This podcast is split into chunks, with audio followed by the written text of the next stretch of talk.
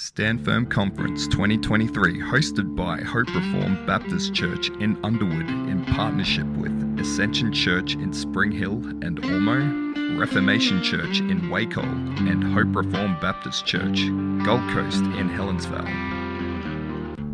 Don't just sit on the bench, check out the details of these churches in the description below and be active within a local church. May God bless and equip you for good works.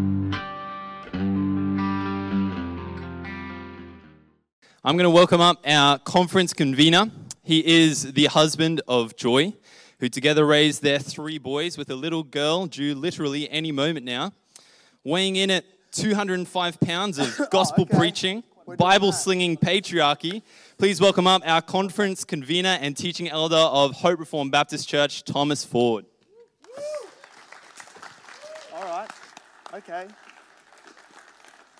Good to see everybody. I have no clue what my poundage is in American count. Uh, 205 sounds, it sounds low. It's a guess. Uh, that, that sounds like a low estimate, I'm guessing. Good to see everybody. You're glad to be at Stand Firm? Yeah. All right, praise God. It's, uh, this is our third, what is it? This is our fourth year whether we've done Stand Firm Conference, and uh, Hope Reformed Baptist Church started doing it as, it started as a young adults conference, but really just quickly became uh, let, us encourage, let's uh, uh, put some steel in the spine and some steroids in the muscles of the Christians uh, uh, that, that are in at least the splash zone of Hope Reformed Baptist Church and see if we can't come together and by the preaching of the gospel and talking about uh, modern day and events that are going on and topics that need addressing and things that are being either ignored or badly taught, how might we just encourage one another, have lots of a time of stirring each other up in the the uh, uh, between churches. And I'll say it again because I said it last year and then we succeeded and we had one. We're aiming for some weddings out of this as well. So if you're not a, uh, a Hope uh, Reformed Baptist Church person and you're single, there is a desk up the back. You see, uh, somebody's got, Luca's got his hand up at the back there. Go see Luca. He's taken, sorry. But please uh, register with, with people way up the back and we would love to get you some, some partners and start marrying you off. That's always a fun thing. Uh, but we're going to be, can you go, if you've got a Bible, you can open up there, uh, or you can just listen as I read a few verses out of Daniel chapter 11. Can you please go to Daniel chapter 11? We're very glad that you're here. I'm praising God for everybody here. Uh, some still caught in horrible traffic. Uh, uh, praising God for all of the volunteers that have put a lot of time in for, for tonight and getting things going. and praising God that you would come and allow myself and Craig and Warren and Michael Foster to be teaching you, as well with uh, Keith for a portion of the time over many different topics. In Daniel chapter 11, verse 32, we find the, the verse that our, our theme for this year was taken from. Daniel was prophesying at some point after 605 BC when uh, he was taken out into uh, uh, exile and he, he was in Babylon, and the Lord gave him all sorts of uh, visions about things to come, much of it about the kingdom of the Lord Jesus Christ that will be established. But one of the things that he foresaw was, was very specific. It's not written down in, in, in great his, historical detail. It's given in, in prophetic, sort of a, a, foggy vision, and yet the prophetic detail is amazing. But he foresaw uh, much of the persecution that would come down onto God's people, the Israelites, through the king of the, the Hellenistic, sort of Greek Syrian uh, kingdom who reigned from 175 to 164 BC, that is before Christ. And his name was Antiochus the fourth. And he renamed himself, because he was a humble guy, he renamed himself Antiochus Epiphanes, which literally means God in the flesh, God manifest. He named himself this, and he, part of his uh, uh, uh, work was to wage war against the Israelites, to take control not only of the map, but also the religious uh, uh, scene, to take control of the worship, take control of the teaching, and he made life hell on earth for the Jewish people in that day. And in chapter 11, verse 30, we read this. For ships of Kittim shall come against him, and he shall be afraid and withdraw, and shall turn back and be enraged and take action. The reason we have a theme for Christians on taking action is because you don't need to be told that the evil every day, the, the world system around us, and uh, evil and unrighteous people, they, they're pretty active bunch. They are taking action against the Lord God, and specifically against what it, it says there in the rest of the sentence. He shall be enraged and take action against the holy covenant. He shall turn back and pay attention to those who forsake the holy covenant. Uh, Daniel was foreseeing this day that this, this Syrian Greek style king would be pushing in and over and oppressing God's people. And he said he's going to be enraged and he's going to attack the sacred promises and relationship that God had with his people, the Israelites, in their land, uh, surrounding the temple and, and uh, focusing on worship with him through sacrifices. And he's going to come and attack that holy covenant. He knew that for God's people, it's the same today, the covenant that God establishes is central to, the, to who God's people are. God's covenant creates an identity for God's people. We're, we're new covenant people. If you're a Christian, uh, whatever you call you, believer, Christian, uh, disciple of Jesus, one of the ways we can conceive of ourselves as is a covenant person of God or a, a new covenant person. We're somebody who's been brought by faith and faith alone into relationship with God through the promises in His Son, the Lord Jesus Christ. God's covenant creates people, and back in the old covenant times, Antiochus knew this. He knew that if he attacked the covenant, he would be attacking God's people and all of his purposes. And he was pretty slick, he was pretty sly. It says here in verse 30 He shall turn back and pay attention to those who forsake the holy covenant. This is the nominal Old Testament people. These are the people who said, We follow Yahweh. Yeah, we like Moses' God. We like Abraham's God. He's our God. But in practice, in discipline, in conviction, in belief, and in, in their lifestyle, they did not actually uh, honor and glorify God through the covenant terms that He had made. And you see this all throughout history that, that the tyrant and the persecutor and whoever it is that the devil seems to be using to attack God's purposes they love to team up with and pay attention to those who forsake the covenant. The, the crack in the walls, which allowed him to come in and start a very sly, uh, a, a tyrannical attack against God's people, the crack in the wall was the cowards was the people who said that they love God, obey God, fear God, but in fact did not. They did not. Rather, they forsake, they forsook God's holy, holy covenant. Look at verse 31.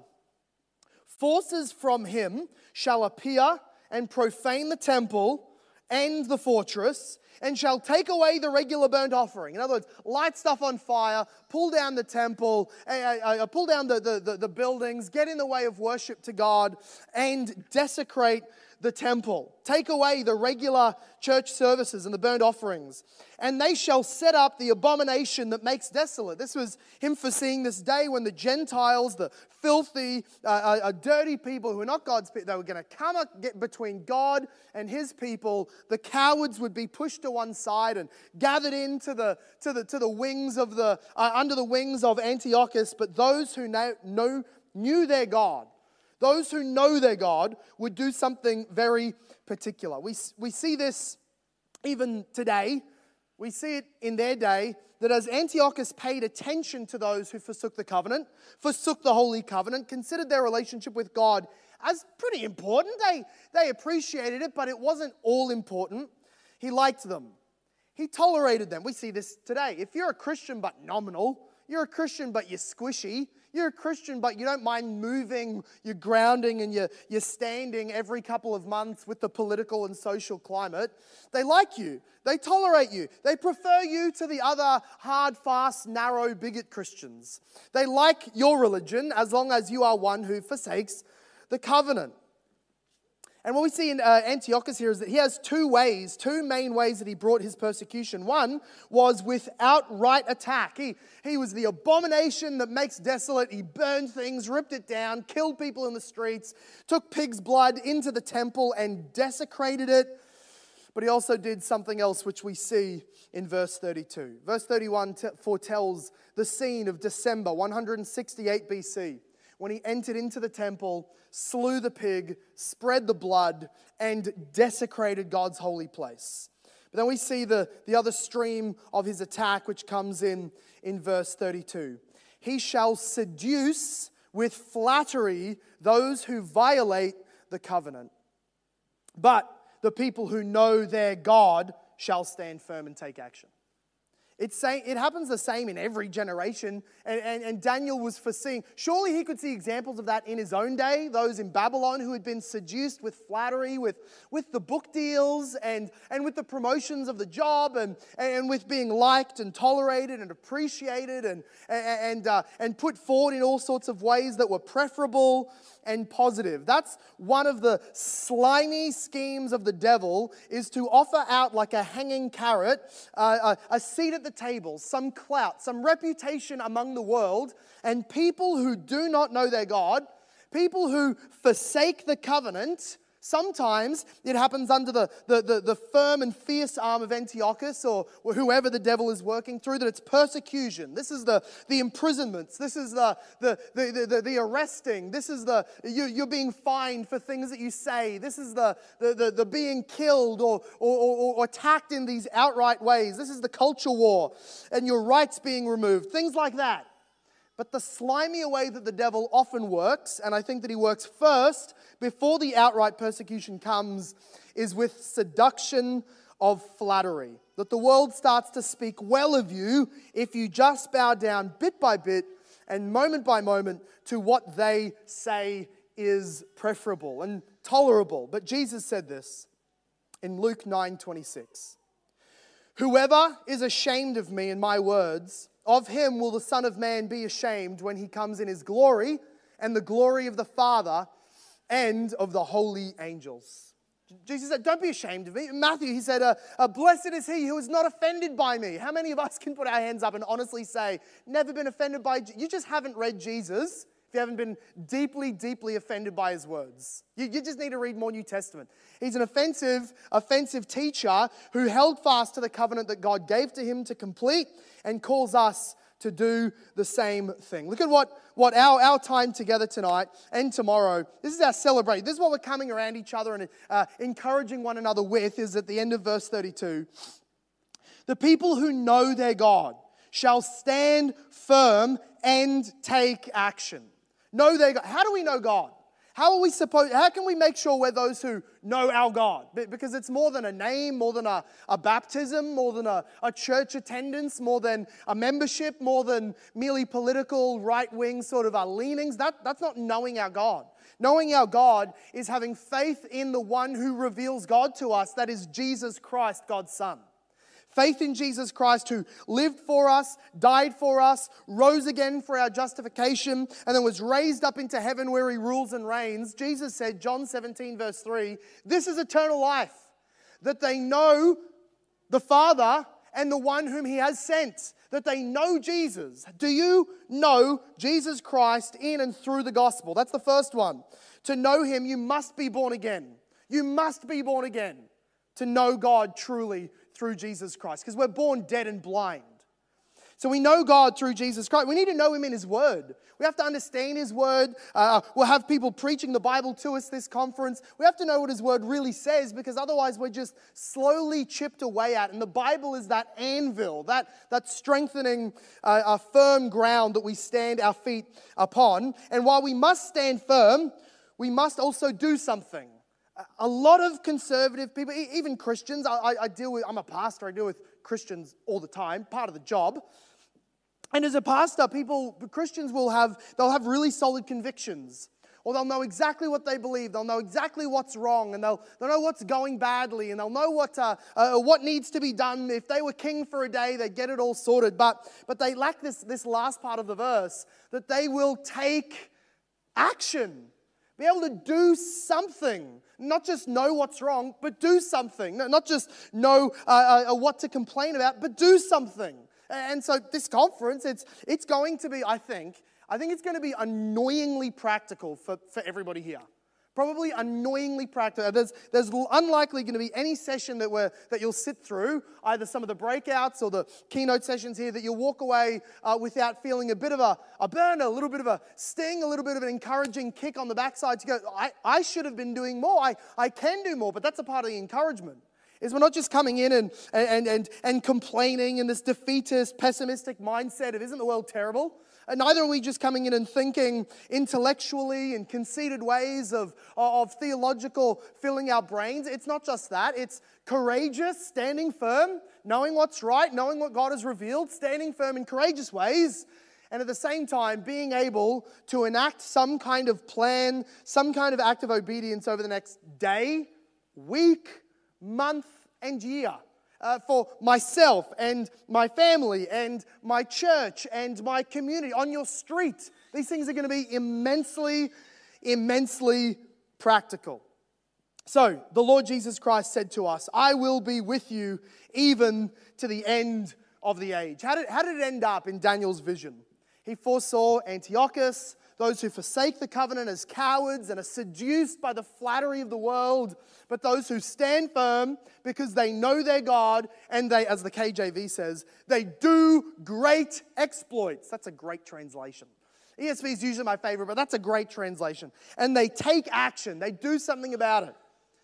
There's a man by the name of Mattathias, uh, uh, and his sons were called the Maccabees because they, that, that's the translation of son of Mattathias. And he was a high priest, an elderly priest in Jerusalem at the time. And his four sons became, uh, uh I guess you could say, generals in the Jerusalem army. This is in the, the 160s uh, BC, 160 years before the Lord Jesus Christ's incarnation. And they took to arms they, they joined the army, they took up leadership, they did great exploits. They took action because they stood firm on God's word, promises, and covenant. They knew their God. And it was 168 in December BC that, that Antiochus went in and desecrated the temple, but it was 164 four sons over four years with intense fighting, and they were able to push out the, the, the Seleucid Empire and, and remove Antiochus's uh, influence and then rededicate the temple. And later that year, Antiochus died. This is what we're praying for. The Christians would be grounded, practical, but standing firm on God's word as we march forward. Can you stand up? I'm just going to pray over us again, and we're going to sing some songs. We, we love to, to come together and sing praises to God, to get ourselves uh, into, uh, into the mindset of worship, not just thinking and hearing and talking, but, but worshiping God, because He's a good God, isn't He? He's, he's, a, we can do that one again. He, he's a good God, isn't He? The Lord Jesus Christ is glorious, isn't He? And, and He's worthy of our worship. We're, we're going to give Him worship together and, and we're going to get our mindsets, uh, our minds into the frame of, of thinking how glorious He is and praying to Him genuinely, calling on Him to change us who have gathered here tonight. Let's pray. Father God, all throughout history, you've had your people. You have always been in the, the working of redeeming this, this sin sunken world and, and saving this sin sunken race. And you've always been doing it through some kind of human agency. You've, you've had your people. In the Old Covenant, we see that it was, it was those that Daniel prophesied, those who were in covenant with you, the, the, the Israelites, the Old Covenant people. They knew you, they obeyed, you worked through them and, and it can become either just a Bible story or it can become just, just dead history. But I pray, Lord God, that in our, in our uh, consideration over this conference, in this time of, of worship now and in the, the hearing of the addresses tonight, that we would be challenged to not, not merely think of these things as, as, as tasks that other people have done, that uh, other stages of history have seen your faithful hand work through them, but that we would be exhilarated and inspired and encouraged and grounded in your truth to be those who genuinely stand firm. And by your grace, O oh God, be those who take action that, that echoes into eternity. We pray that on the back of this conference, Christians, everyday Christians, would be encouraged to partner up, be encouraged to evangelize, be encouraged to speak more clearly, be encouraged to serve more in their churches and love their families better so that souls are brought into the kingdom so that churches are grown, so that our, our culture around us is hearing the gospel and being saved by the gospel, and, and communities of people are transformed by the power of the gospel. We pray, Lord God, that in your grace you would rend the heavens and come down, that you would be gracious to us who have nothing in and of ourselves to boast, but we come to you in prayer. We know your covenant. We thank you for Jesus who died for us, and we exalt his name. May he receive glory in the church. May he receive glory in our midst tonight, and may that glory ever extend across the world until the end of the ages. It is in his glorious name that we pray all of these things. And everybody said, Amen. Amen.